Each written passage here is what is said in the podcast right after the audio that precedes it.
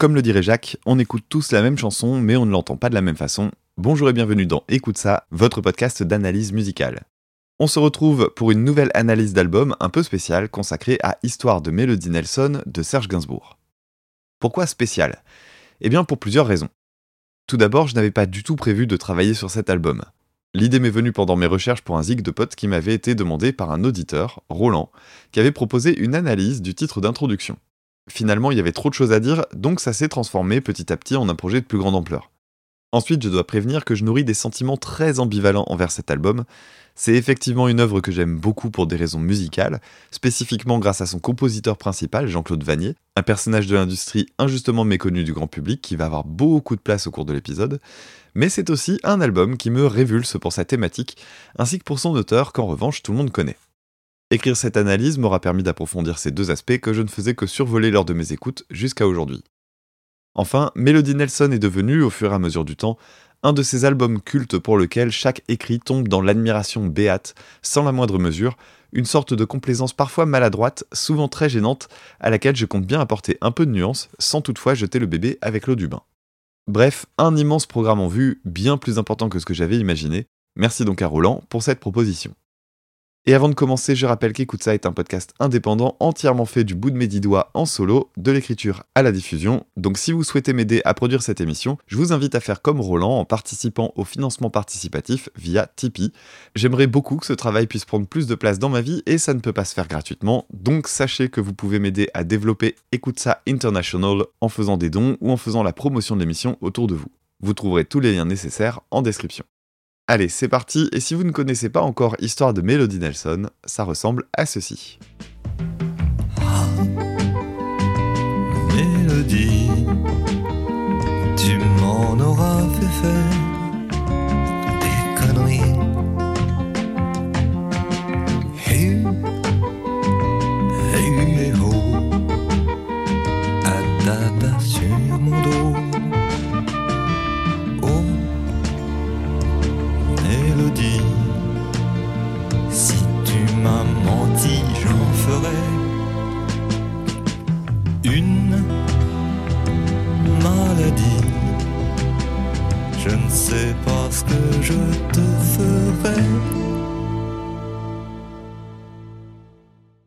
d'entendre un extrait de A Mélodie qui tient une place un peu particulière sur l'album, puisque c'est le titre qui clôt la première partie de la narration sur la face A. Si cette césure se sent fatalement moins sur CD ou en streaming, il faut bien avoir en tête qu'à l'époque, la répartition des titres sur album dépendait aussi des contraintes physiques du support. Aussi, les titres qui constituent l'album, en plus de développer une histoire, fonctionnent en binôme. Le titre d'introduction et le titre final reprennent par exemple la même partie instrumentale rock avec un arrangement orchestral différent. En fait, il y avait eu deux sessions d'enregistrement satisfaisantes et elles ont toutes les deux été conservées comme base de mélodie et de cargo culte. Cette similarité entre l'intro et l'outro donne l'impression d'une boucle, une sorte d'épanadiplose musicale, puisque c'est le nom qu'on donne à la figure de style littéraire consistant à finir un récit là où il a commencé. Vous remarquerez aussi au cours de l'épisode la proximité entre la ballade de Melody Nelson et A Melody, toutes les deux menées par de la guitare acoustique. Quant au dernier diptyque, il concerne l'hôtel particulier et En Mélodie, assez facile de deviner comment ces deux morceaux se répondent grâce au titre. Histoire de Melody Nelson est donc un album narratif, le premier concept album de Gainsbourg qui en réalisera un autre ensuite, L'homme à la tête de chou. Melody Nelson paraît en 1971 après une période pendant laquelle Gainsbourg s'est surtout consacré à l'écriture pour d'autres artistes, principalement des femmes. On se souviendra de Laisse tomber les filles pour Françoise Hardy, Lagadou avec Petula Clark, ou encore Poupée de cire, poupée de son, qui aura permis à France Gall en 1965 de remporter le concours de l'Eurovision sous la bannière du Luxembourg. Pour autant, la carrière de Serge Gainsbourg commence un peu plus tôt, en 1958, avec Le Poinçonneur des Lilas, un superbe titre qui mêle rythmique jazzy et paroles sombres. En dépit de quelques autres jolis morceaux comme celui-ci ou plus tard La Javanaise, il ne rencontre pas vraiment le succès auprès du grand public. Dommage parce qu'en termes de voix, il avait un timbre chaud et vraiment intéressant, qu'il a ensuite laissé tomber au profit du murmure caractéristique qu'on entend sur Mélodie. Écoutez par exemple une de ses plus belles chansons à mon avis, la chanson de Prévert. Peut-on jamais savoir par où commence et quand finit l'indifférence? Passe l'automne, vienne l'hiver. Et que la chanson de Prévert, cette chanson, les feuilles mortes s'effacent de mon souvenir. Et ce jour-là, mes amours mortes en auront fini de mourir. Sur Melody Nelson, Gainsbourg commence à employer ce qu'on appelle le parler chanté, qui deviendra une sorte de marque de fabrique par la suite. La motivation est avant tout d'ordre littéraire pour le chanteur, pour qui certains mots, certaines phrases ne pourraient pas être chantés car trop sophistiqués. Ce qu'il appelle, lui, le talk over, parler par-dessus, est donc bien une démarche artistique à part entière qui va avoir une forte importance dans la suite de sa carrière, mais surtout dans le son de cet album précis, car on ne prend pas le son de la même manière quand une personne chante ou quand elle parle. L'album est marqué par une sensation de proximité très forte de la voix. Quand je parle de proximité, je parle bien d'une sensation physique, comme si quelqu'un nous parlait presque à l'oreille. Si vous êtes misophone, l'écoute de Melody Nelson s'annonce compliquée. Et oui, parce que la misophonie, c'est l'aversion pour les bruits commis par d'autres personnes, en particulier les bruits de bouche qui sont ici très nombreux. Et c'est l'occasion de faire un premier point technique. C'est le moment de la technique. Cette particularité sonore va permettre d'expliquer la distinction entre deux termes parfois confondus, le gain et le volume. Les deux mots sont liés au niveau sonore de ce qui est enregistré, le volume étant associé au niveau de sortie et le gain au niveau d'entrée. Cette sensibilité accrue des micros va poser un petit souci au moment de l'enregistrement que raconte l'ingénieur du son Jean-Claude Charvier dans le documentaire qui accompagne l'édition anniversaire des 40 ans de l'album. Les difficultés, c'est quand il y avait euh, en même temps Jen, parce qu'il faisait des, gestes. Et euh, quand il, j'ouvrais énormément les micros pour avoir euh, Serge, et dès qu'il levait les bras, j'entendais sa, chemise euh, énorme, et, et, et, il a terminé torse nu. Pour autant, il y a quelques passages chantés légèrement sur l'album, et c'est ce mélange qui rend le tout plutôt digeste, au contraire de ce que fera Serge Gainsbourg ensuite. Et pendant qu'on évoque la présence de Jane Birkin, profitons-en pour parler rapidement de son importance dans la conception de Melody Nelson. En 1968, Gainsbourg la rencontre sur le tournage du film Slogan. Au départ, les choses se passent mal. Monsieur est vexé par le fait qu'elle ne le connaît pas. Blessé dans son orgueil, il se montre odieux avec elle sur les plateaux, comme en témoigne cette interview qu'on a beaucoup vue ces derniers temps après la mort de l'actrice chanteuse. La première fois que je l'ai vue, c'est Jane. c'est ce boudin anglais. La première fois que j'ai vu, j'ai trouvé pas c'était pas son visage vraiment, c'était son, c'était son façon d'être. J'ai trouvé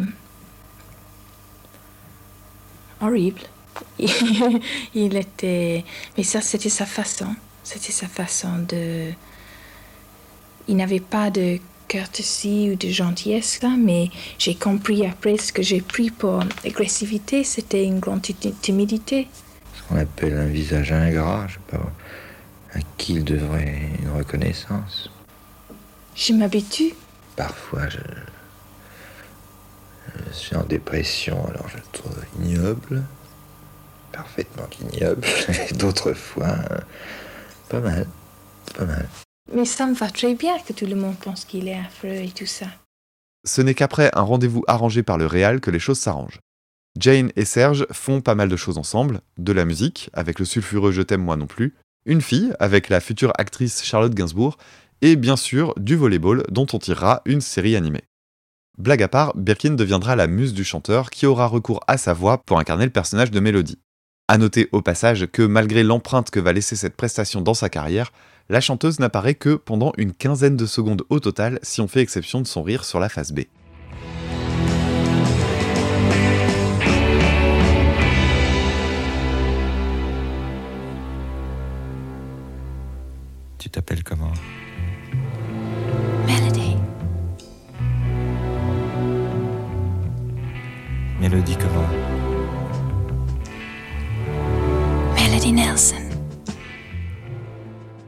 Gainsbourg s'inspire de Birkin pour écrire son texte, d'où la nationalité britannique de la jeune fille.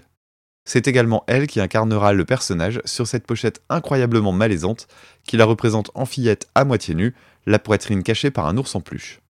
Niveau malaise, ça ne vaut cependant pas les photos pour le torchon Lui en 1974, où elle est représentée en nuisette, tirée par les cheveux par son pygmalion dominateur, qui va jusqu'à lever la main sur elle, sur un autre cliché. Main qu'il finira par ailleurs par faire tomber sur elle dans le privé, comme Jane Birkin l'a écrit dans un de ses livres et confirmé en interview. Un homme aussi bon qu'on pouvait l'imaginer après cette crise d'ego sur le tournage de Slogan. Et là, vous racontez la passion foudroyante, le parfait mélange des corps et des cœurs, c'est lubrique et tendre à la fois, des pages très belles, d'amour fou.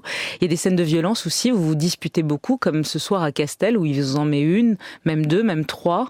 Moi, je pense que j'ai écrasé mon cigarette sur lui aussi, Ouais. et. Donc, euh, j'ai fait autant. En plus, j'ai envoyé une tarte à la crème, c'était à pas faire. Et très digne parce que les morceaux de, de tarte ont tombé à, à gauche, à droite, mais il n'a pas fait des gestes stupides comme de comme en Laurel Hardy avec ses mains. Non, non, il est allé directement pour le rue de Verneuil. Et moi, j'ai compris ma, ma bêtise. J'étais agitée Ouais. par alcool et, et des, des idiots qui se trouvaient chez Castel qui m'ont encouragé de faire une bêtise. Parce qu'avant ça, j'avais renversé mon panier, j'avais été humiliée. Donc, euh, Voilà, vous racontez un peu tout ça. L'amour, donc, à la fois, et les crises, les crises qui vont se multiplier, la relation qui s'abîme. À un moment, vous en avez marre d'être sa chose, d'être sa jolie poupée anglaise. Je n'ai pas l'impression qu'il en ait quelque chose à faire de moi, sauf pour constater que je suis à lui. Il pourrait me remplacer par la première venue. Il dirait, la petite Birkin est ma fabrication. Je pourrais faire autant de copies que je veux, et meilleures et plus jeunes. Elles ne sont rien sans moi. Il n'a pas dit. C'est ce que je pensais qu'il pensait. C'est, en ça que les journaux sont justes et injustes, parce qu'on dit ses pensées. Moi, je, je, je trouve ça plus, plus normal quand les choses sont dites, dites. Mais là, est-ce qu'il a pensé ça ou non? Probablement un petit peu. Un, un petit peu. En parce tout cas, que vous, vous en aviez marre. Vous en aviez marre d'être sa marionnette. Vous dites souvent le mot marionnette. Euh, Il y a une forme de dépendance. Oui, finalement. De façon générale, je trouve que les interviews de Birkin sont très pénibles à écouter dès lors qu'elles évoquent les travers de Gainsbourg, puisqu'elles semblent l'absoudre d'absolument tout ce qu'il a pu lui faire subir. On sent clairement une forme d'emprise, probablement due à sa jeunesse à l'époque de leur relation. Rappelons qu'en 1968, elle n'avait que 22 ans, tandis que lui allait sur ses 40. Et cette dissymétrie était probablement amplifiée par son statut de débutante dans un pays qui n'était pas le sien, face à un artiste déjà bien implanté dans le milieu de la musique et même celui du cinéma.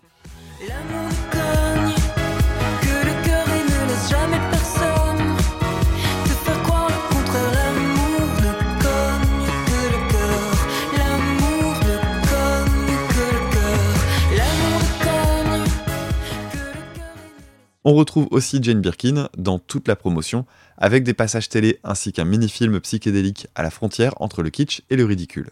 Bien entendu, je vous ai mis tout ça sur la page du site dédiée à l'épisode, les liens sont en description. Histoire de Melody Nelson est à l'époque le projet le plus ambitieux de Gainsbourg. Mais si ce disque jouit aujourd'hui d'une très belle réputation, même à l'international, c'est un échec à sa sortie avec seulement 22 000 ventes, ce qui est vraiment peu pour l'époque. L'album ne deviendra disque d'or qu'en 1983 et Serge Gainsbourg offrira cette récompense à Jane Birkin alors même qu'ils s'étaient séparés entre-temps. Mais il y a une troisième personne dont il faut parler aujourd'hui, à savoir Jean-Claude Vanier. Et encore, c'est même la première personne qu'il faudrait évoquer. Si vous aimez Histoire de Melody Nelson, vous aimez Jean-Claude Vanier. Crédité comme simple arrangeur en tout petit sur l'album, c'est en réalité lui qui signe la majorité des musiques, ainsi que les fameuses parties orchestrales. À l'exception de la valse de mélodie et de quelques éléments par-ci par-là, rien n'est composé par Gainsbourg, qui s'est en revanche bien gardé de le préciser, comme l'indique son nom écrit en grand sur la pochette. Cette habitude d'éclipser ses collaborateurs est assez ancienne. Son origine est à aller chercher dans une bande originale de film qu'il co-signe en 1960 avec son arrangeur de l'époque, Alain Goraguer. Les titres étaient co-composés par les deux artistes, mais pour ancrer Gainsbourg dans le monde musical du moment, Goraguer accepte de s'effacer des crédits de compositeur pour ne paraître que comme arrangeur. En revanche, côté déclaration des droits à la SACEM, tout reste réglo avec une répartition égale des droits. Mais ce pli est très vite pris par le chanteur, qui conclura cet accord avec ses autres partenaires d'écriture par la suite. Évidemment, cela ne va pas sans créer des frustrations, et Goraguer cesse de travailler avec Gainsbourg après un événement vécu comme une trahison. Lors de la sortie du film Striptease, dont la bande originale est signée Goraguer Gainsbourg, le chanteur fait un long discours lors d'une cérémonie et ne mentionne même pas le nom de son comparse. Pour l'élégance et l'honnêteté, on repassera. Du côté de Melody Nelson, c'est par les mots de Jane Birkin qu'on apprend que Vanier a souffert de cette absence de reconnaissance. Il était pour beaucoup dans Melody Nelson. Il y a une couleur des années Vanier chez Serge, la couleur de ses orchestrations. C'est un garçon pudique, tout à fait touchant, qui a souffert de la monopolisation des médias sur Serge, ce qui était parfaitement injuste et pourtant inévitable. Autre preuve de cette tendance à s'approprier les compositions des autres, cette parole de Jean-Pierre Sabar, pianiste de Vanier qui a travaillé pour Gainsbourg ensuite. J'ai participé à l'ensemble des projets de Vanier, et lorsqu'il s'est froissé avec Gainsbourg, ce dernier m'a demandé si je voulais collaborer avec lui en tant qu'arrangeur. Avant d'accepter, j'ai consulté Jean-Claude qui m'a dit que fatalement, j'allais subir le même sort que lui dans peu de temps. Avant d'ajouter Et c'est quand même à cause de son désir de se mettre en valeur que Vanier m'avait dit qu'un jour ou l'autre, l'aventure avec lui se terminerait, car au fil des collaborations, je jouais un rôle de plus en plus important sur le plan composition. Entendez par là qu'il finissait par tout composer et plus simplement arranger. À noter que Gainsbourg est aussi connu pour avoir pillé quelques années plus tôt des compositions d'artistes africains, notamment Myriam Makeba et Babatunde Olatunji pour son album Percussion. Dans le cas d'Olatunji, tout s'est conclu par un procès et il est désormais crédité comme compositeur ou arrangeur selon les éditions. Vanier a souvent expliqué cette tendance à l'appropriation par une volonté de rester dans le coup et garder sa célébrité intacte. Pour être sûr de durer et de rester dans le coup, quoi de mieux que de se servir chez les jeunes pousses une obsession égotique maladive qui explique aussi son côté provoque détestable et puéril qui lui assurera une grande visibilité dans les médias. Petite parenthèse, si à l'écoute de ce passage vous avez en tête les empreintes de musique classiques dans les mélodies de Gainsbourg, qu'il s'agisse de Beethoven, Chopin ou Dvorak, je ne les mettrai pas dans la même catégorie puisqu'ils ne causent pas de tort au compositeur. On est dans un travail qui relève davantage d'une sorte de proto-sample plutôt que du plagiat ou du vol. Pour en revenir à Vanier, Melody Nelson n'est pas son premier travail avec Serge Gainsbourg. Ils se sont rencontrés quelques temps plus tôt sur le tournage du film Paris n'existe pas, puis ont travaillé de nouveau ensemble sur la BO du film Cannabis, dans lequel on retrouve le couple Birkin-Gainsbourg de nouveau. Et cette bande originale est assez intéressante quand on s'intéresse à Melody Nelson. Voici un extrait, le titre Première blessure, écoutez bien la suite d'accords.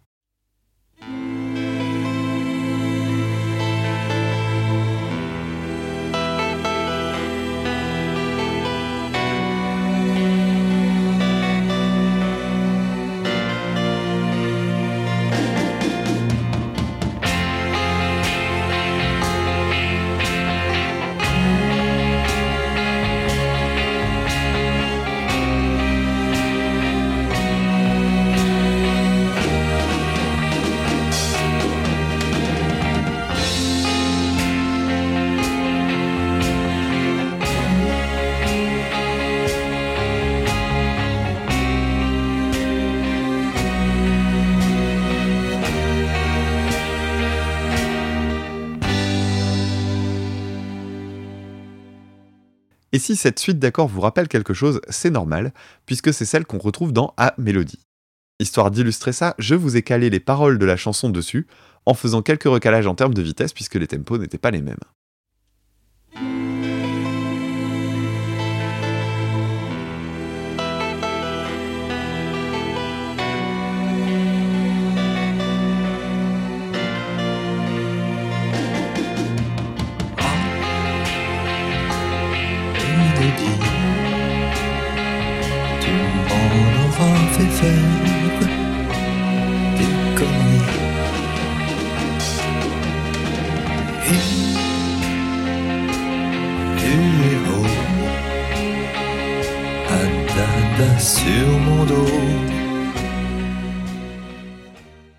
On le verra ensuite, mais ce n'est pas le seul recyclage de travaux antérieurs qu'on retrouvera sur Melody Nelson. La collaboration entre les deux hommes va durer quelques années et prendra fin après le travail de composition pour l'album Didouda de Jane Birkin. Sans aller jusqu'à dire que Melody Nelson est l'œuvre pleine et entière de Vanier, elle lui doit bien plus que ce que chacun imagine. Pour bien comprendre tout ça, il va falloir faire un petit historique de l'enregistrement de ce disque. Avant d'aller plus loin, je tiens quand même à rappeler qu'on n'est pas loin d'un demi-siècle après la parution, donc les versions qu'on trouve dans les articles et interviews divergent parfois un peu, et il est difficile d'avoir une chronologie exacte au jour le jour. À la fin des années 60, Gainsbourg fait part à Vanier d'un projet inspiré par Jane Birkin et dont il n'a que le nom, Melody Nelson. À partir de là, il lui demande s'il a des fonds de tiroir, des compos qui pourraient lui servir de point de départ. Ça tombe bien, Vanier a quelques idées sous le coude et l'enregistrement des squelettes commence assez rapidement. La première phase se tient en Angleterre avec un ensemble rock guitare, basse, batterie. Musicalement, on est dans la lignée de ce que fait Gainsbourg à ce moment-là avec ses arrangeurs précédents que sont David Whittaker, à qui on doit Comic Strip, et Arthur Greenslade qui a arrangé Initials BB. Le son est moderne et Vanier dirige le groupe de manière à créer des espaces pour laisser la place à des arrangements de cordes qui viendront ensuite. Si vous tendez l'oreille, vous remarquerez qu'il y a un gros travail sur la dynamique de ce groupe, chose assez novatrice pour l'époque. Et pour expliquer ça, rien de mieux que laisser le batteur Pierre-Alain Dahan introduire l'extrait qui va suivre. Attention tout de même à ne pas se mélanger les pinceaux, Pierre-Alain Dahan a beau être un grand complice du compositeur, il n'est pas le batteur de l'album original. L'audio que vous allez entendre a été enregistré en coulisses d'une représentation live en 2008, sous la direction de Jean-Claude Vanier lui-même.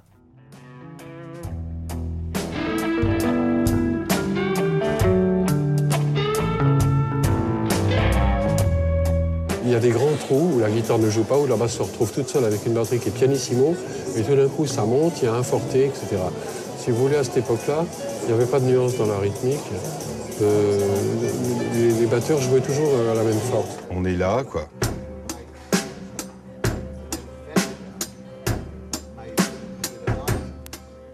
Et on on peut,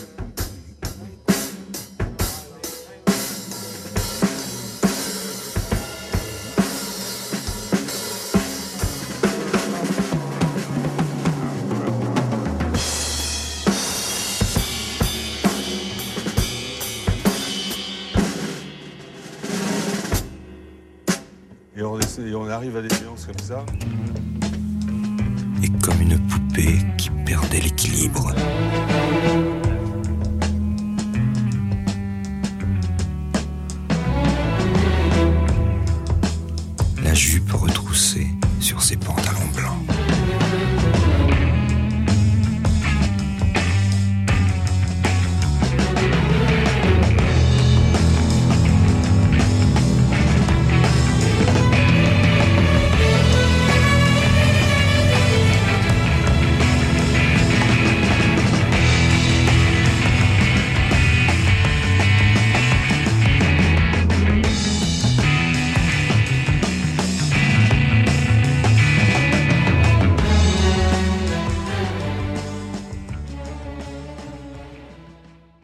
Plus de ce travail notable sur la batterie, la production de l'album se distingue par le son étouffé et presque élastique de la basse.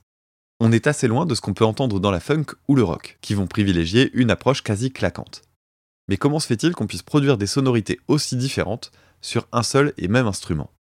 C'est le moment de la technique. Il y a pas mal de facteurs à prendre en compte. Tout d'abord, la basse en elle-même. Sur Melody Nelson, celle utilisée est une Burns Bison à diapason court, c'est-à-dire que son manche est moins long que celui d'une basse standard. En termes de son, ça a son importance, puisque les cordes sont moins tendues, ce qui va donner un son assez souple, avec des bruits d'impact sur la touche. Classiquement, les cordes de basse sont à filets ronds, comme sur les guitares. Si vous les regardez de près, vous verrez que le filetage de la corde ressemble au filet d'une vis avec des creux et des bosses très rapprochés. Les cordes à filet plat ressemblent davantage à un ruban très serré, avec un filet plus large, sans espace lors de la rotation autour de son axe. Ce type de corde était plutôt courant dans les années 60, et en termes de son comme de confort, ça se rapproche du violoncelle, avec un peu de brillance, moins de sustain, mais un confort accru qui retire ce bruit de frottement quand on glisse la main. Cela dit, le vrai secret du son, c'est le palm mute, c'est-à-dire le fait d'étouffer les cordes avec la main droite au niveau du chevalet, ainsi qu'un réglage qui se concentre sur les basses et les hauts médiums pour faire ressortir un peu de claquant en évitant la brillance. Claquant qui viendra surtout de l'utilisation du médiator pour donner de l'impact. J'avais un temps envisagé d'acheter des cordes à filet plat pour tester tout ça, mais après conseil auprès d'un bassiste pro, salut Max, j'ai compris que finalement cette sonorité était parfaitement simulable avec quelques réglages, ce qui m'aura évité de perdre 60 balles. Je vous ai donc rejoué la célèbre intro de la balade de Melody Nelson, histoire que vous puissiez entendre ces coups de médiator distinctifs.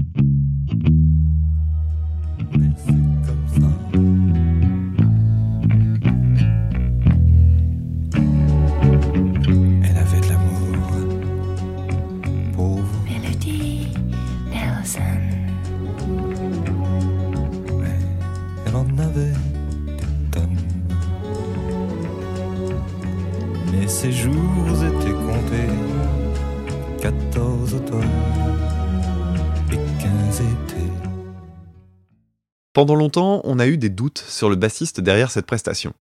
Il faut dire qu'à l'époque, les musiciens de session sont légion et on ne gardait pas toujours trace des personnes à la manœuvre.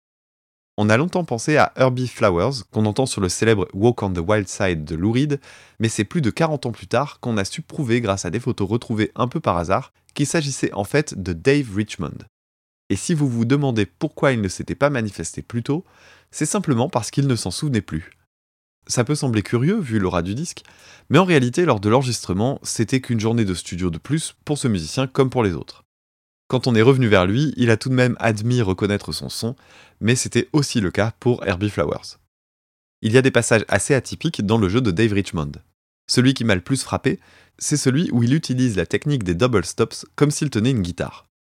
Les double stops, c'est simplement le nom qu'on donne au fait de jouer deux notes différentes ensemble. À la guitare, il est très fréquent de créer un unisson en bendant une des deux cordes. Par exemple, pour les non-guitaristes, voici un La joué sur la corde de Si. Sur la corde de Sol qui est juste au-dessus, j'ai joué la note Sol en poussant sur la corde. Comme celle-ci va se tendre, le son va changer, il va devenir plus haut, et on va obtenir un autre La qui va venir se superposer au premier.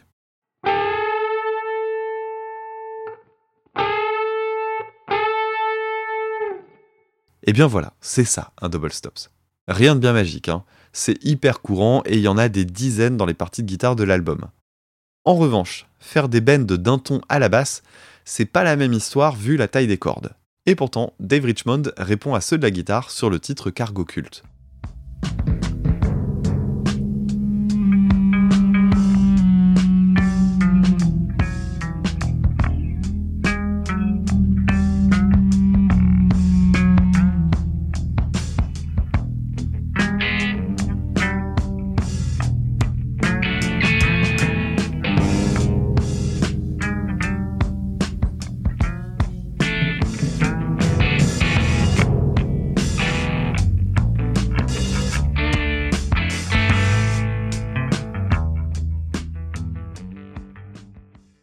Dave Richmond, mais en réalité, ces parties sont signées Vanier lui-même. En dépit du style qui sent l'improvisation, tout est bel et bien écrit et structuré en amont. Un peu plus loin sur le même morceau, il y a aussi ce passage que j'aime beaucoup, où la basse joue avec cette proximité entre les notes pour donner une sensation de descente, alors que les paroles parlent justement de la chute d'un avion.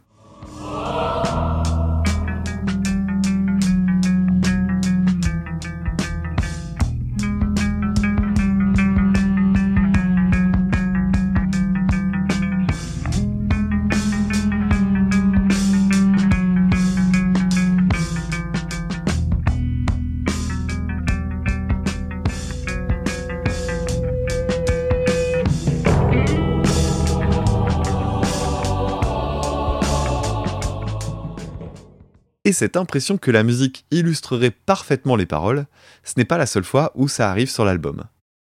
Et pourtant, celles-ci ont été écrites bien après l'enregistrement des parties instrumentales, et c'est donc plutôt l'inverse qui s'est produit. Le passage qui est souvent cité, c'est celui-ci. J'avançais lentement. La voiture dériva. Et un heurt violent me tira soudain de ma rêverie. Merde.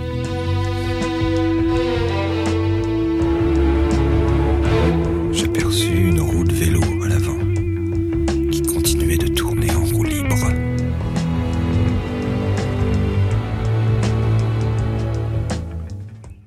Cet extrait est tiré du premier morceau et vous avez pu entendre une partie orchestrale très forte, qu'on appelle un sforzando par ailleurs, suivi d'un larsen de guitare. Et ce serait ce larsen qui aurait inspiré l'image d'une roue de vélo qui tourne suite à un accident. Image dont découlerait l'histoire de Melody Nelson. Et avant de revenir à la partie orchestrale et à Vanier, à qui je vais consacrer une bonne partie de cet épisode, profitons-en pour évoquer le sujet de ce concept album et revenir sur les obsessions de Serge Gainsbourg. Melody Nelson raconte l'histoire d'une jeune fille de 14 ans renversée par la Rolls-Royce d'un quadragénaire alors qu'elle était à vélo. Celui-ci tombe amoureux d'elle, l'amène dans un hôtel de passe et couche avec elle.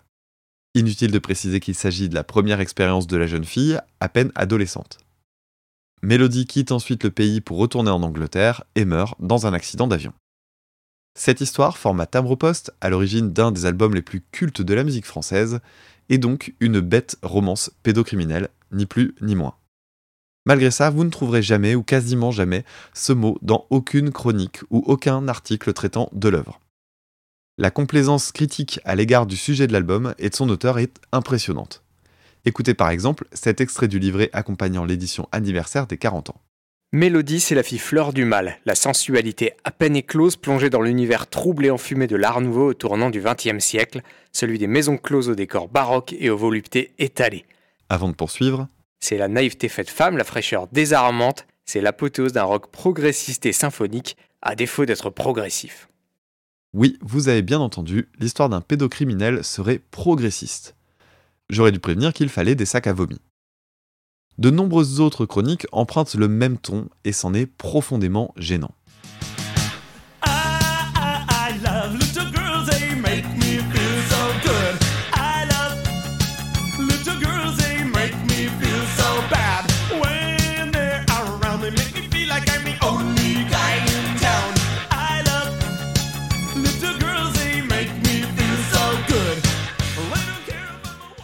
Merci Ongo Boingo pour cette respiration un poil cynique avant d'attaquer la suite.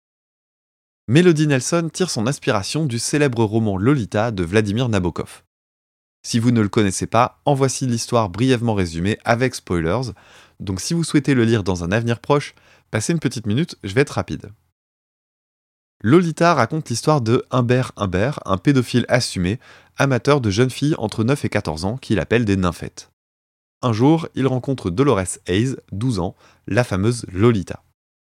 Pour prendre possession de la petite, il décide d'épouser sa mère, qu'il envisage ensuite de tuer, mais coup de bol pour lui, cette dernière meurt dans un accident de voiture. Il adopte alors Dolores et couche avec elle, ceci juste avant de lui annoncer la mort de sa mère. Fin de la première partie. Dans la seconde partie du roman, les deux personnages parcourent un temps les États-Unis. Lolita finit par s'ennuyer et s'enfuir pour un autre pédophile, qu'Humbert Humbert retrouvera et tuera par jalousie. Tout cela est raconté par Humbert Humbert lui-même, alors qu'il est en attente de son procès pour meurtre. Petite parenthèse, rendons à César ce qui appartient à César. Je tiens ce résumé de l'excellente chaîne L'alchimie d'un roman disponible sur YouTube. Encore une fois, le lien est bien sûr en description. Serge Gainsbourg est un admirateur de Nabokov et il est fasciné par le roman. À tel point que, dans un premier temps, il a pensé adapter un poème du livre, chose qui n'a pas pu se faire pour des questions de droit liées au film de Stanley Kubrick sorti en 1962. Le souci, c'est que Gainsbourg fait une lecture romantique du roman, alors que ce n'est clairement pas l'intention de l'auteur. En réalité, Nabokov manipule son lecteur. Humbert Humbert est un personnage intelligent, lettré et caustique, et l'écrivain fait en sorte que le lecteur tombe sous son charme pendant la première partie du roman, qui doit donc être la seule que Serge Gainsbourg a lue.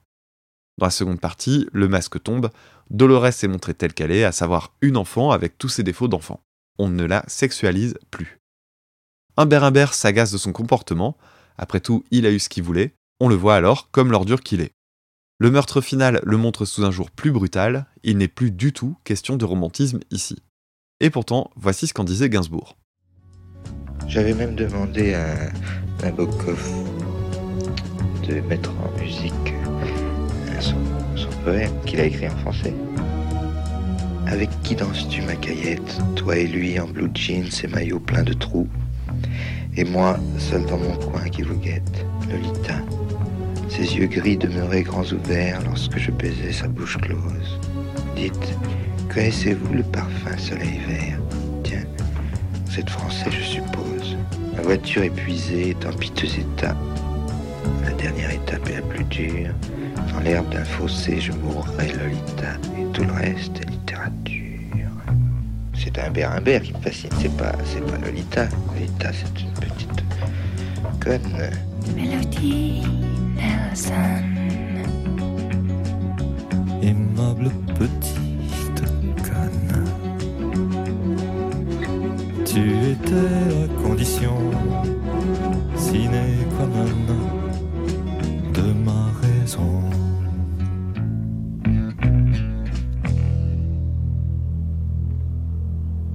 J'étais un peu vexée. Aimable petite conne, ça m'avait un peu vexée.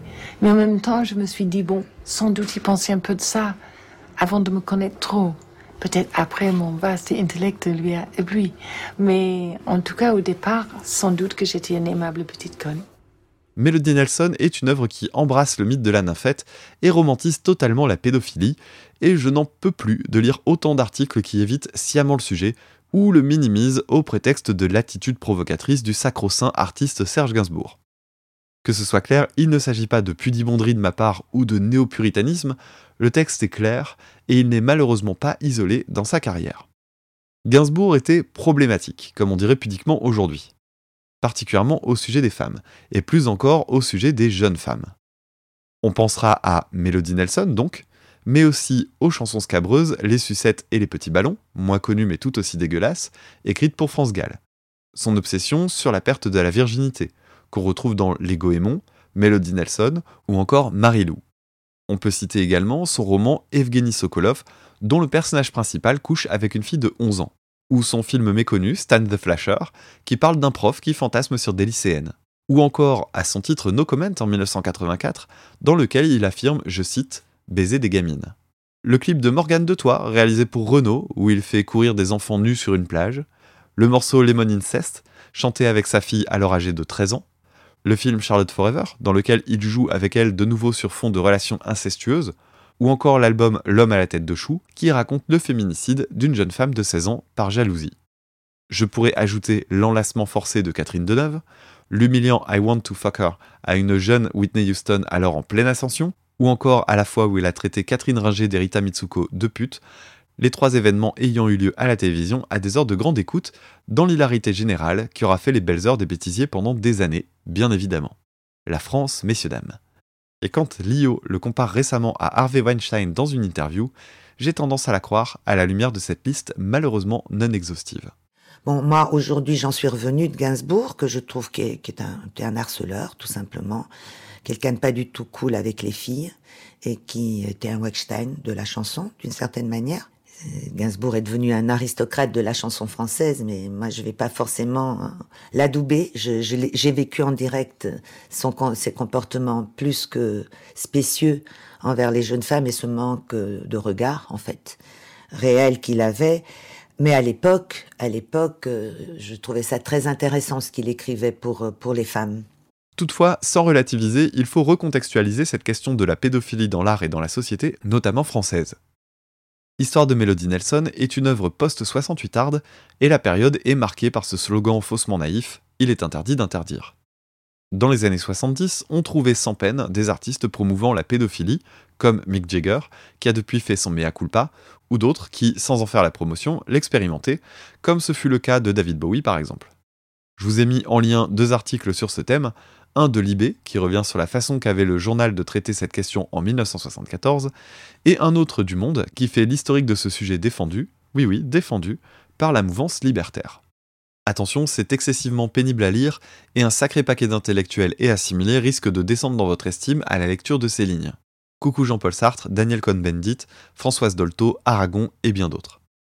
Tout ça pour dire qu'à moins d'avoir 50 ans de retard, Melody Nelson n'est ni romantique ni poétique. C'est un contresens total de l'œuvre dont il s'inspire, le tout boursouflé par 40 ans de complaisance à l'égard d'un homme que personne n'accepterait d'avoir dans son entourage s'il n'était pas cette icône.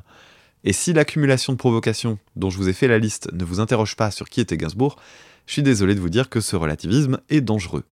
Un jour, on dessoulera et on acceptera enfin de voir tomber cette icône, qui a également d'autres défauts liés à la musique, comme je le disais tout à l'heure. Ce qui ne veut pas dire pour autant qu'on ne peut pas s'intéresser à son travail, bien entendu, mais séparer l'homme de l'artiste, c'est s'arranger avec la réalité.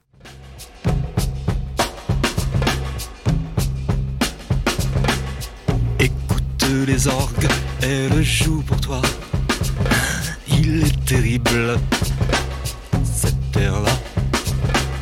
J'espère que tu aimes, c'est assez beau, non? C'est le requiem je l'ai composé spécialement pour toi, à ta mémoire de scélérat. C'est un joli thème, tu ne trouves pas, non Semblable à toi-même. Pauvre Si les paroles sont gênantes thématiquement, leur forme en revanche est souvent présentée comme le sommet de l'écriture gainsbourgienne. Il y a une véritable prétention littéraire dans cette œuvre, tant et si bien que la sortie est accompagnée de l'édition d'un livret tiré à plus de 10 000 exemplaires reprenant les paroles. C'est ce livret qui met le mieux en lumière cette volonté artistique au sens noble du terme. Chaque texte y est présenté sous la forme de sonnets, dont l'écriture a été inspirée par ceux de José Maria de Heredia, comme le montre cette archive. Comme un vol de Gerfour du charnier natal, fatigués de porter leurs misères hautaines, de palaces de moguets routiers et capitaines partaient, ivres d'un rêve héroïque et brutal. Ils allaient conquérir le fabuleux métal que Sipango mûrit dans ses mines lointaines, et les vents alizés inclinaient leurs antennes au bord mystérieux du monde occidental. Voilà, ça c'est la technique du sonnet. Alors, je vais vous montrer que moi, je me suis, décalqué, décalqué carrément là-dessus pour Melody Nelson. Donc vous avez dans le sonnet, sur le plan des rimes, A, B, B, A, A, B, B, A, C, C, D, E, D, E. Alors natal, hautaine, capitaine, brutal, métal, lointaine, antenne, occidentale, épique, tropique, doré, caravelle, ignorée, nouvelle. Moi j'ai fait ça. Jet, Guinée, Guinée. Alors, 7. Dénué, dénué, comète. Abattre, 4. Oiseaux, sarbacane, cardoir, aéroplane. Et c'est décalqué. Je sais, moi, des sorciers qui invoquent les jets dans la jungle de Nouvelle-Guinée. Ils scrutent le zénith, convoitant les Guinées que leur rapporterait le pillage du fret. Et si ça peut sembler anecdotique, c'est en réalité la preuve que Gainsbourg considérait Melody Nelson comme une œuvre artistique à part entière et non comme un simple disque. D'ailleurs, il faisait la distinction entre ce qu'il appelait des arts mineurs, comme la chanson, et les arts majeurs, que seraient la peinture, la sculpture, mais aussi et surtout la musique classique, ainsi que la littérature. On pensera aux citations de noms de poètes dans certaines chansons, Ronsard, Prévert ou Baudelaire, mais aussi aux nombreux emprunts musicaux dont je parlais tout à l'heure, de Chopin à Dvorak, dans ses titres les plus célèbres. Écoutez cet échange musclé avec Guy Béard, on est en 1986 sur le plateau d'Apostrophe. Ça s'appelle une initiation. Un art majeur demande une initiation, pas un art mineur comme ce que les, connards, les conneries que nous faisons, nous. Mais quel est Hein le- pour le surréalisme, qui vous avez C'est rien de influencé? mineur, une chanson. Mais si, mon petit gars. Mais si, mon petit gars. Mais qui s'y a le connard, là Ah non, c'est Béard qui te parle. Oui, mais j'ai bien compris. En quoi est-ce que c'est mineur, une chanson? Ça rencontre Oui, c'est mineur. C'est Mais mineur non, il n'y a rien de mineur. Tu... Parce que si, tu rates la peinture... Tu n'as pas besoin d'initiation Mais tu as besoin pour la chanson. Oh. Tu as besoin d'initiation pour, la pour les arts majeurs. L'architecture, la peinture et la musique classique. Et la littérature. Et la poésie. L'architecture, tu es initié quand tu Et la regardes poésie, s'il te plaît. Et non, Nous et la chanson, faisons- tu es initié dès nous ne faisons pas de la poésie. Non, il n'y a pas d'art mineur, et ce n'est pas la peine de faire de la chanson en Oh, disant que c'est mineur. Sinon, je ne serais pas là. Tout, est important. Même la cuisine, c'est majeur. Tu prends du pognon au, au salaud de pauvre. Je ne prends pas de pognon, comme moi. tu en prends Mais, beaucoup plus. Serge, Comme moi. Serge Gainsbourg, toutes vos chansons, vous considérez que ce sont des choses mineures? Allons. Absolument. C'est vrai? Absolument. Sauf certaines qui ont frôlé et qui ont, qui ont approché Rimbaud. Certaines. Certaines. Certaines ces derniers temps. Lesquelles? Mélodie au-dessus du jardin. Mélodie Nelson. Sorry Angel. Les, dernières chansons de Charlotte. Les dernières chansons d'Isabelle Adjani, celle de, de Jane Birkin. Mais, comme pour l'album lui-même et malgré son prix modique, c'est un échec cuisant. La plupart de ces exemplaires vont rester dans les cartons et seront détruits quelques années plus tard. Les quelques rares livrets restants s'envolent désormais à des prix indécents. À l'heure où j'écris ces lignes, une annonce indique 2500 euros contre 3 francs à l'époque, rien que ça. Si le sujet vous intéresse, je vous recommande un podcast très intéressant, Looking for Melody Nelson par Anne Lamotte, qui part à la recherche de ce stock perdu. Bon, je vous ai un peu divulgaché ce qui est arrivé, mais il y a bien plus à apprendre, je vous ai mis les liens en description et sur le site. Évidemment, ces quelques livrets épargnés et la spéculation qui les accompagne participent à cette aura de disque culte. Melody Nelson est souvent cité comme étant le meilleur album de Gainsbourg, et si je ne connais pas sa discographie par cœur, loin de là, il est vrai que musicalement c'est vraiment très réussi. Une fois encore, même si j'estime que cela est avant tout dû à l'immense talent de Jean-Claude Vanier, ça ne veut pas dire pour autant que Gainsbourg est en dehors du processus de composition. C'est par exemple lui qui est derrière une des lignes que je préfère, celle de la valse, pour laquelle Vanier n'a fait qu'écrire un accompagnement reprenant la mélodie avec des cordes.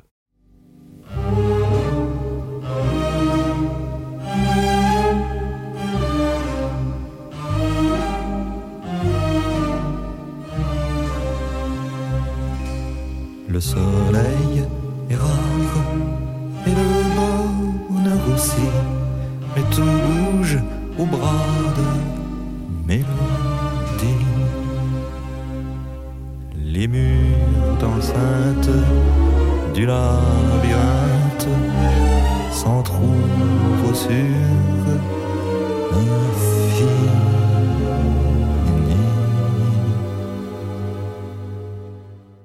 Et si je parlais de fond de tiroir tout à l'heure, on en a un exemple précis ici, mais son origine est assez drôle. La valse était déjà une collaboration Gainsbourg-Vanier, mais dans un contexte assez particulier, celui d'une publicité. Les deux ayant trouvé, je cite, que c'était de la confiture donnée au cochon, ils ne se sont pas fait prier pour la réutiliser à l'identique.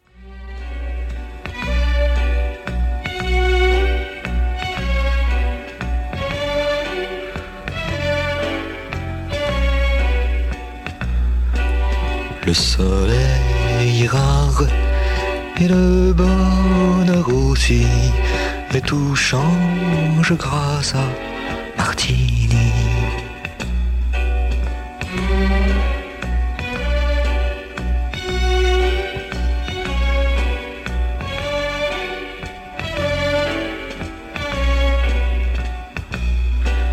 Le soleil est rare et le bonheur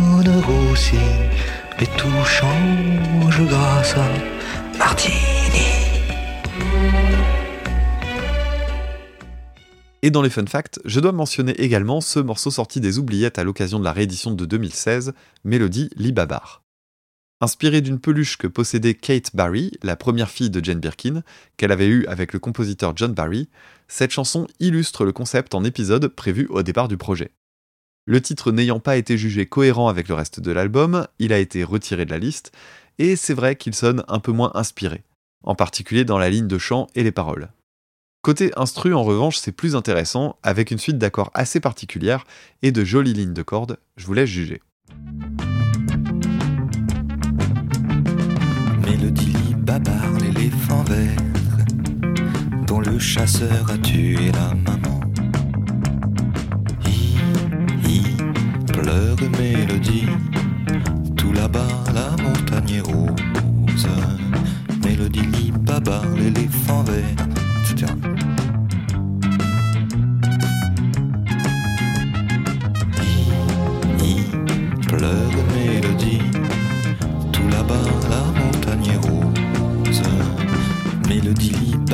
L'éléphant vert.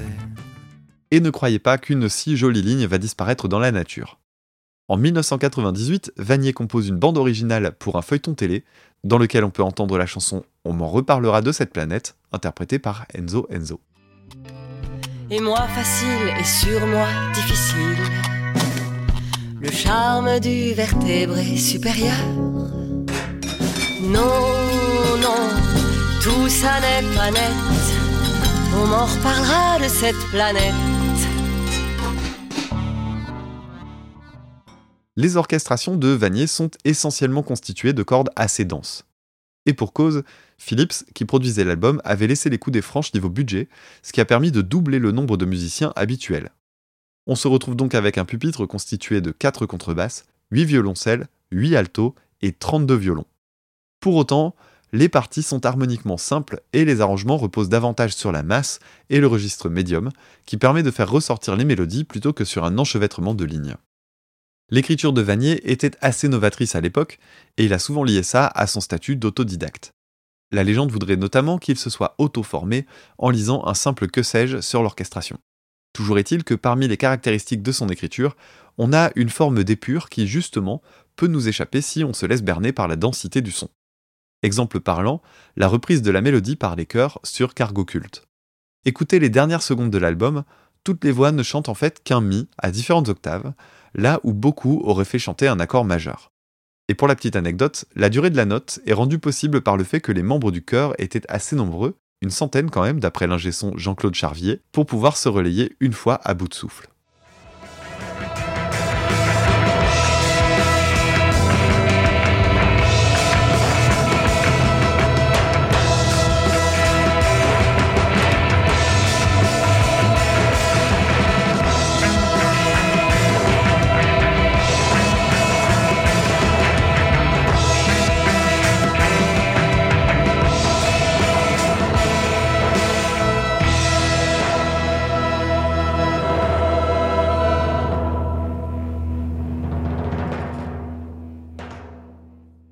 Et si vous vous demandez ce qu'est l'instrument qu'on entend à la fin, il s'agit d'un harmonium, une sorte de croisement entre un orgue et un accordéon. C'est le seul passage où il intervient et ça fait aussi partie des spécificités des orchestrations de Vanier, qui n'hésitent pas à faire appel à certains instruments parfois très atypiques pour un simple passage de quelques secondes. On peut penser à la trompette présente uniquement dans Mélodie Libabar qu'on a écouté tout à l'heure, à l'harmonium donc, mais aussi, étonnamment, au piano qui ne joue que 6 notes sur tout l'album. Et ces six notes, on les entend dans le titre L'hôtel particulier. Entre ces esclaves nus, taillés dans l'ébène, qui seront les témoins muets de cette scène, tandis que là-haut un miroir nous réfléchit lentement.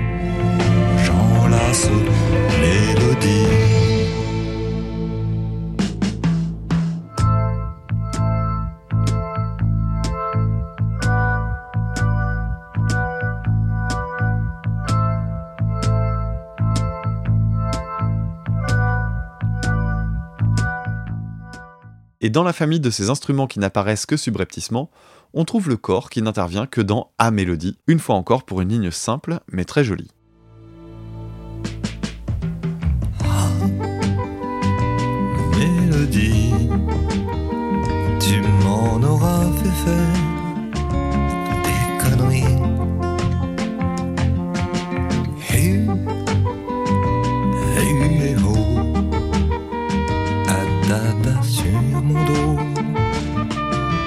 Oh,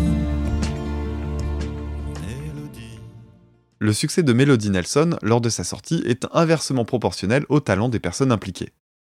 Dans les interventions mémorables, on trouve celle de Jean-Luc Ponty dans le titre En Mélodie.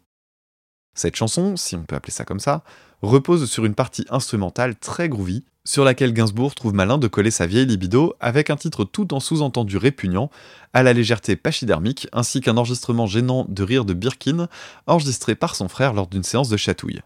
Rien ne va. Mais merci la réédition anniversaire d'offrir une version où ces rires, salis par la lubricité de notre icône nationale, je vous invite à voir comment il est perçu à l'étranger, sont remplacés par le solo de violon en intégralité.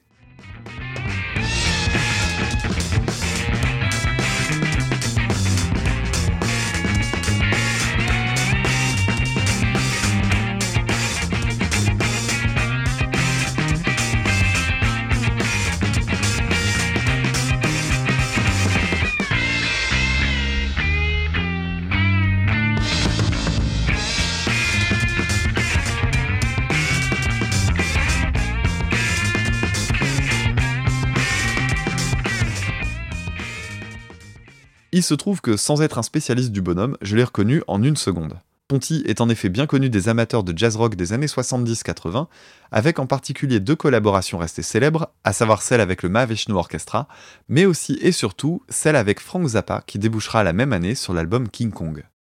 Je ne résiste pas à vous passer un extrait d'une pièce de 20 minutes, écrite spécialement pour Ponty, qu'on trouve sur cet album, Music for Electric Violin and Low Budget Orchestra. Peut-être y entendrez-vous ces doubles cordes à l'unisson un poil grinçantes qu'on retrouve dans le solo dans Mélodie, équivalent violonistique des double stops dont je vous parlais tout à l'heure.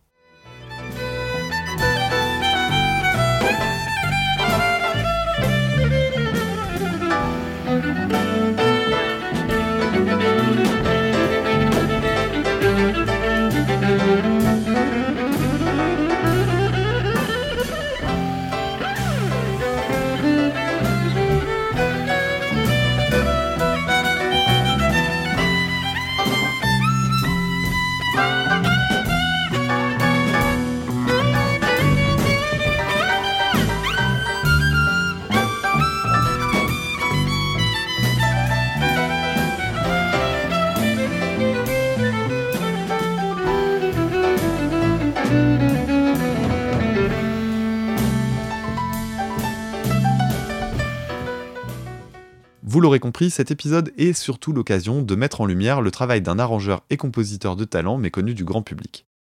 Pourtant, en dehors de Melody Nelson, vous avez déjà toutes et tous déjà entendu du Jean-Claude Vanier. Au début de sa carrière dans les années 60, il était parfois considéré comme un faiseur de tubes, et pour cause, écoutez ce petit montage de quelques-uns de ses arrangements les plus célèbres.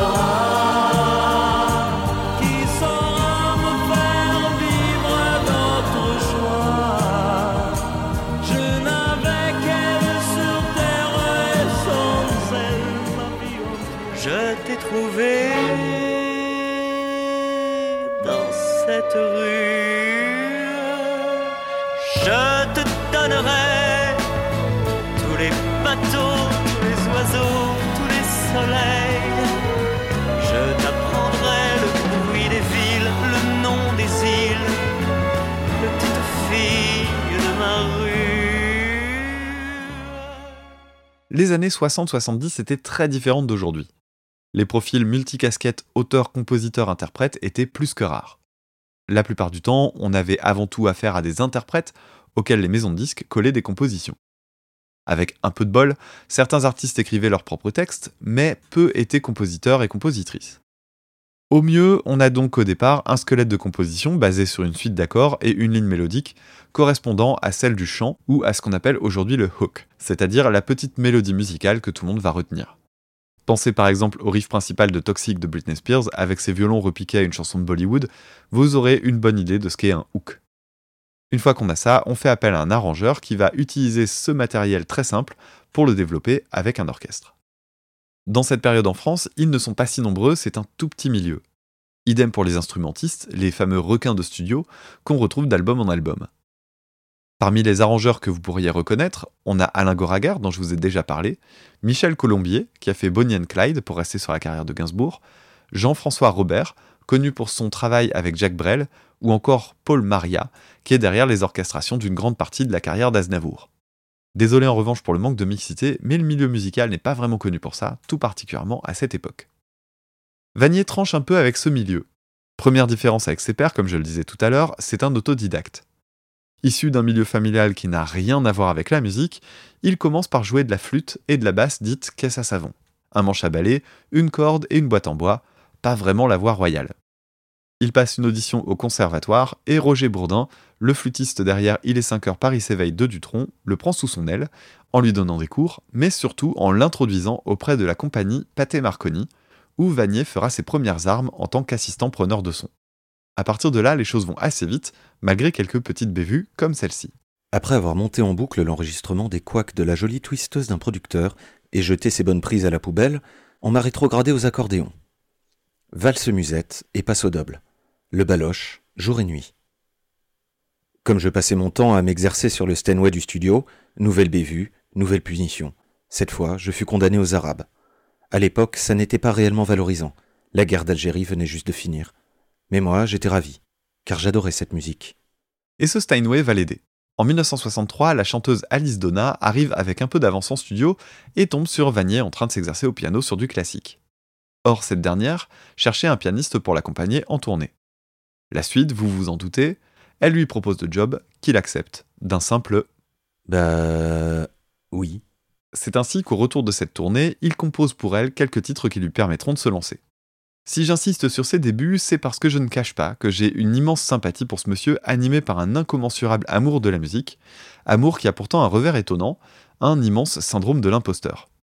J'en veux pour preuve le fait que pendant les premières années en tant que compositeur, il disait autour de lui qu'il avait fait 10 ans de conservatoire, une sorte de façon de se légitimer dans un milieu où le parcours typique est celui-là et pas un autre.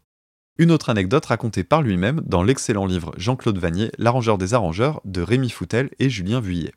Je me souviens qu'avant ma première séance d'enregistrement, j'ai rêvé qu'ils me jetaient leurs partitions, les partitions que je leur distribuais, à la figure, en rigolant, en ricanant.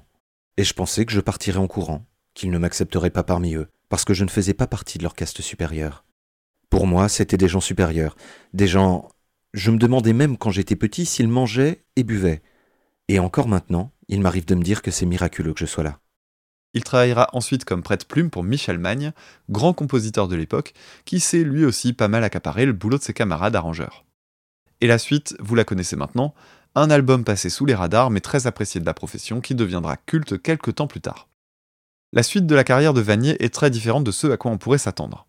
En 1978, lassé par le fait de composer et arranger sur commande, pour des projets pas toujours passionnants, il décide de quitter le monde de la variété. Les années 80 sont une période de vache maigre avec des tentatives de carrière solo, de la composition de jingles pour de la publicité et même quelques chroniques en presse radio et papier.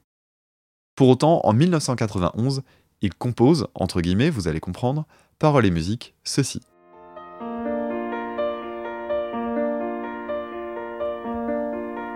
J'entends sous prélude de Bach.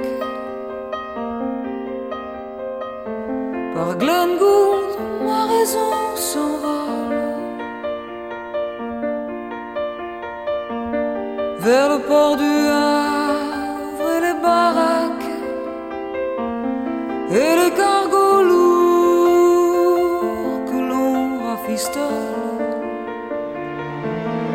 Et les torchères,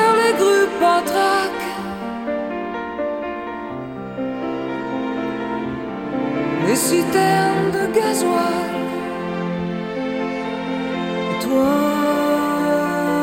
qui courais dans les flaques Autre composition intégrale que vous connaissez certainement, mais plus ancienne, Super Nana, qui a contribué au succès public de Michel Jonas, alors que cette chanson était originellement dans le répertoire de Vanier en solo. Tant et si bien qu'ils l'ont simplement sortie tous les deux, avec un arrangement un peu différent, à quelques mois d'intervalle. Tous les jours je football des boîtes de ronron. Et comme ces boîtes de tôle, je tourne en rond. Quand je la pêche à la ligne du haut de mon balcon, elle m'emmène dans le parking et sur le béton. C'est le Brésil pour mille balles. Et je croule dans le pan total. Je touche le fond de mes pales. La neige du napalm, une super nana.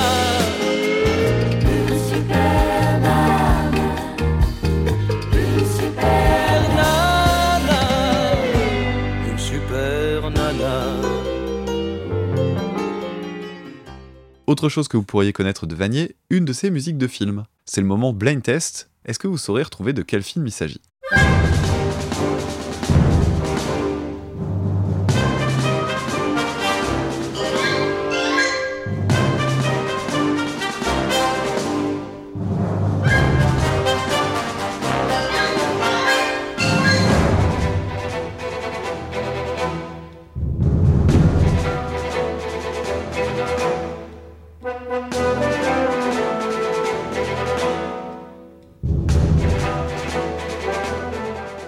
Et oui, c'est bien lui qui est derrière la musique de la Tour Montparnasse infernale.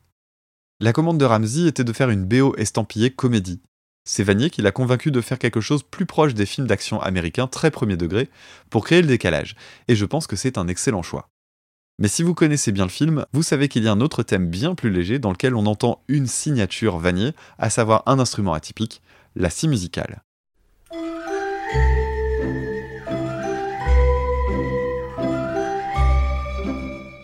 Parce que oui, je n'ai pas assez insisté là-dessus, mais une des particularités de ces instrumentations est d'avoir recours à des instruments rares qui vont de la sitar au cymbalum, en passant par le jazz au flûte, qui est le nom technique du fameux flutio Maasai des Super Cover Battle que j'anime avec Maxime. Écoutez Super Cover Battle, c'est vachement bien. Pas de trace, cela dit, de ce genre d'instrument dans Melody Nelson, qui est assez sage de ce point de vue-là, mais il faut que je prenne quelques minutes pour parler d'une autre pièce majeure de la carrière de Jean-Claude Vanier, qui est elle aussi en lien avec Serge Gainsbourg.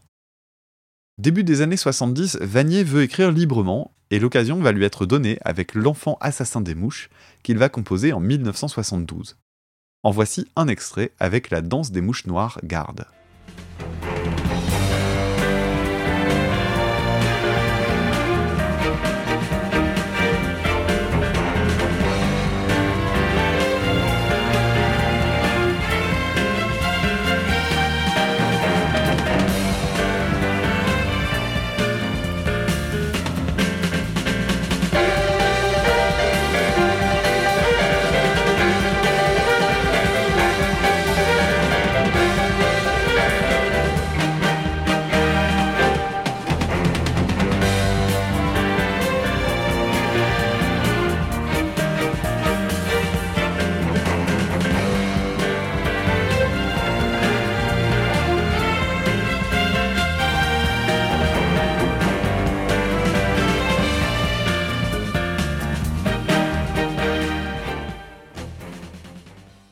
Si je dis composé en 1972 et pas sorti en 1972, ce n'est pas un hasard puisque quasiment personne ne l'a entendu à l'époque. Cette pièce de 37 minutes est une anomalie dans le paysage musical et elle a depuis le début des années 2000 elle aussi acquis un statut d'œuvre culte. C'est d'ailleurs vers 2006 que je l'ai découverte parce qu'elle circulait beaucoup dans un cercle restreint d'amateurs. Sa vraie sortie a eu lieu en réalité en 2005 via le label Finders Keepers du DJ britannique fan du travail de Vanier, Andy Votel. C'est cette diffusion dans le monde anglo-saxon d'abord qui va faire ressortir cette pépite des oubliettes. Musicalement, il y a des ponts avec les instrumentations de Melody Nelson, c'est vrai, mais contrairement à ce que j'ai beaucoup lu, il ne s'agit pas pour moi d'un diptyque. Ici, tout est beaucoup plus libre et dense. On trouve des tas d'instruments différents, des compositions à tiroir et une esthétique plus proche de la musique progressive à la Zappa qu'autre chose. L'album est bourré de bruits curieux qui vont de la sonnerie de passage à niveau au bruit d'eau, de réveil, ceci étant même enregistré avant la moindre note de l'orchestre. Certains morceaux sont très funky, tandis que d'autres, comme le titre éponyme, sont plus proches de la musique contemporaine, voire bruitiste. Pas très étonnant pour quelqu'un qui cite Stravinsky et Varese parmi les compositeurs qui l'ont marqué, ce qui était aussi le cas pour Zappa d'ailleurs. Mais peut-être vous demanderez-vous pourquoi ce titre, L'enfant assassin des mouches? Eh bien justement, c'est là que revient Serge Gainsbourg. Alors que Vanier avait terminé son travail, il le fait écouter au chanteur, qui revient vers lui le lendemain avec une trame de deux ou trois lignes par morceau. Ce texte raconte donc l'histoire d'un enfant qui s'en prend au roi des mouches en lui mettant le feu. Idée inspirée par le bruit d'allumette en introduction, ce qui peut rappeler la fameuse roue de vélo de Mélodie. Cet enfant sera ensuite poursuivi, puis tué par la colonie de mouches via un papier tue-enfant. Voici donc un extrait de ce papier tue-enfant que j'aime beaucoup.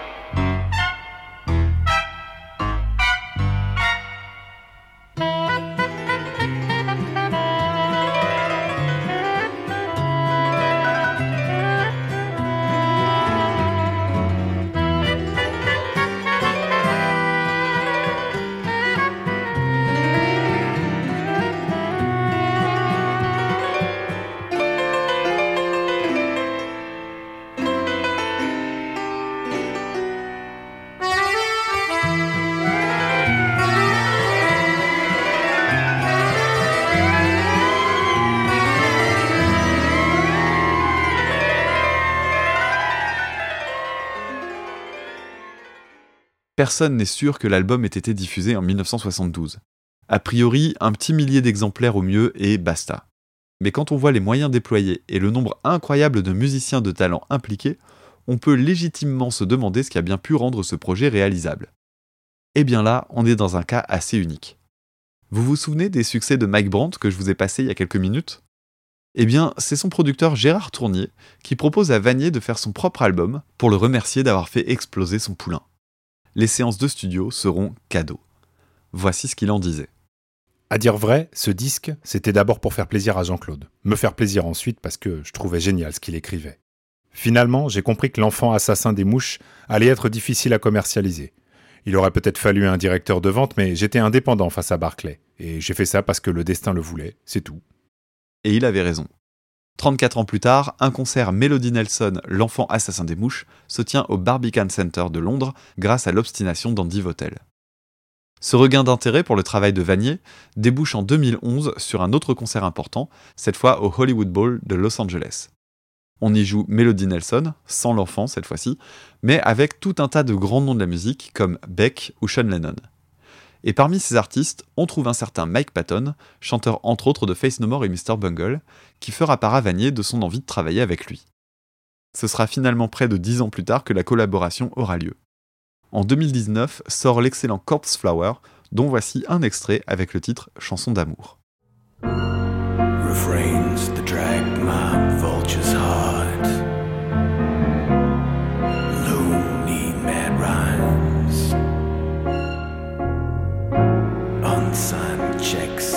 Was bawling like a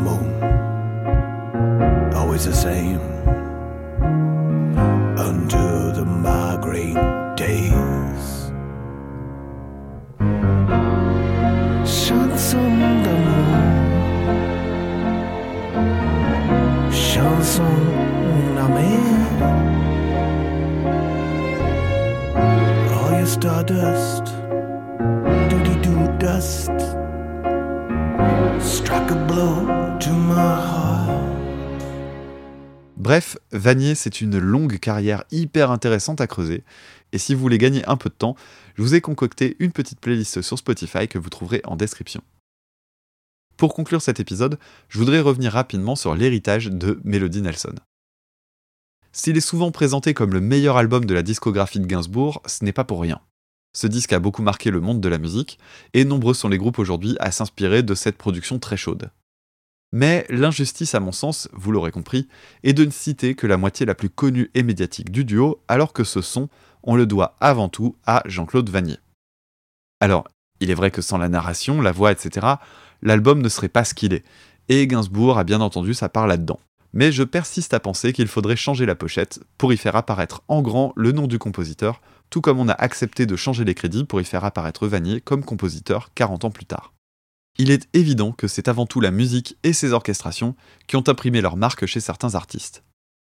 Je pense avant tout aux Français de R avec la BO de Virgin Suicides dont la proximité est incontestable.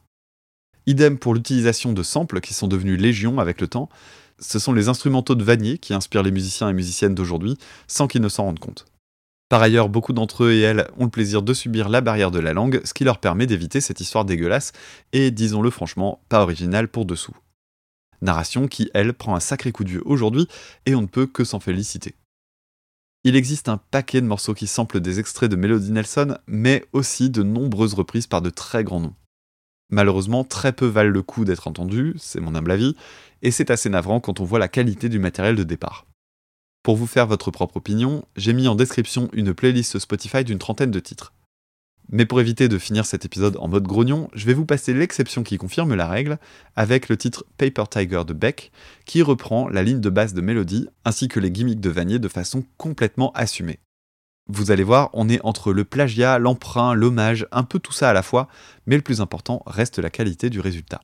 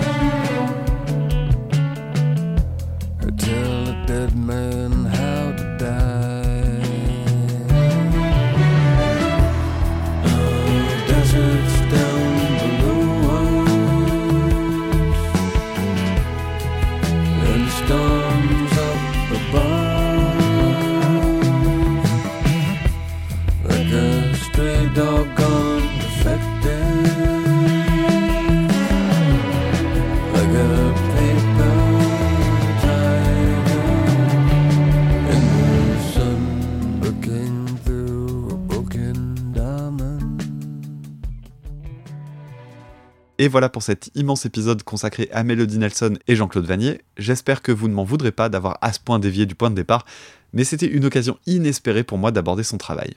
Quant au tacle à l'égard de Gainsbourg, vous pouvez m'en vouloir, je m'en fiche pas mal.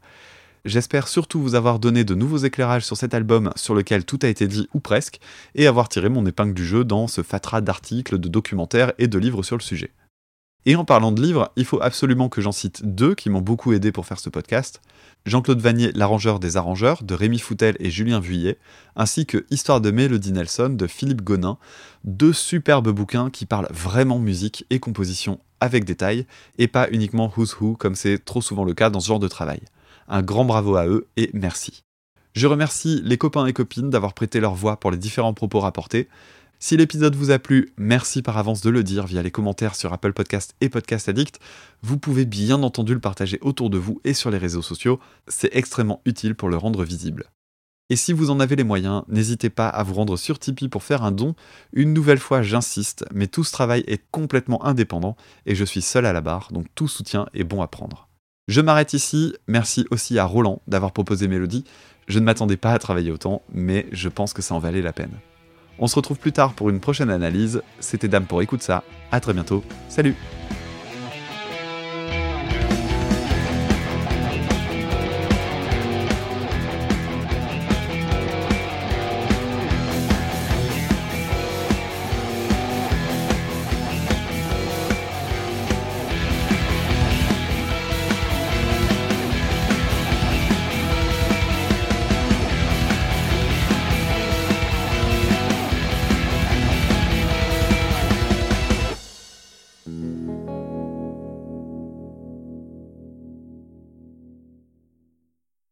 Bah oui.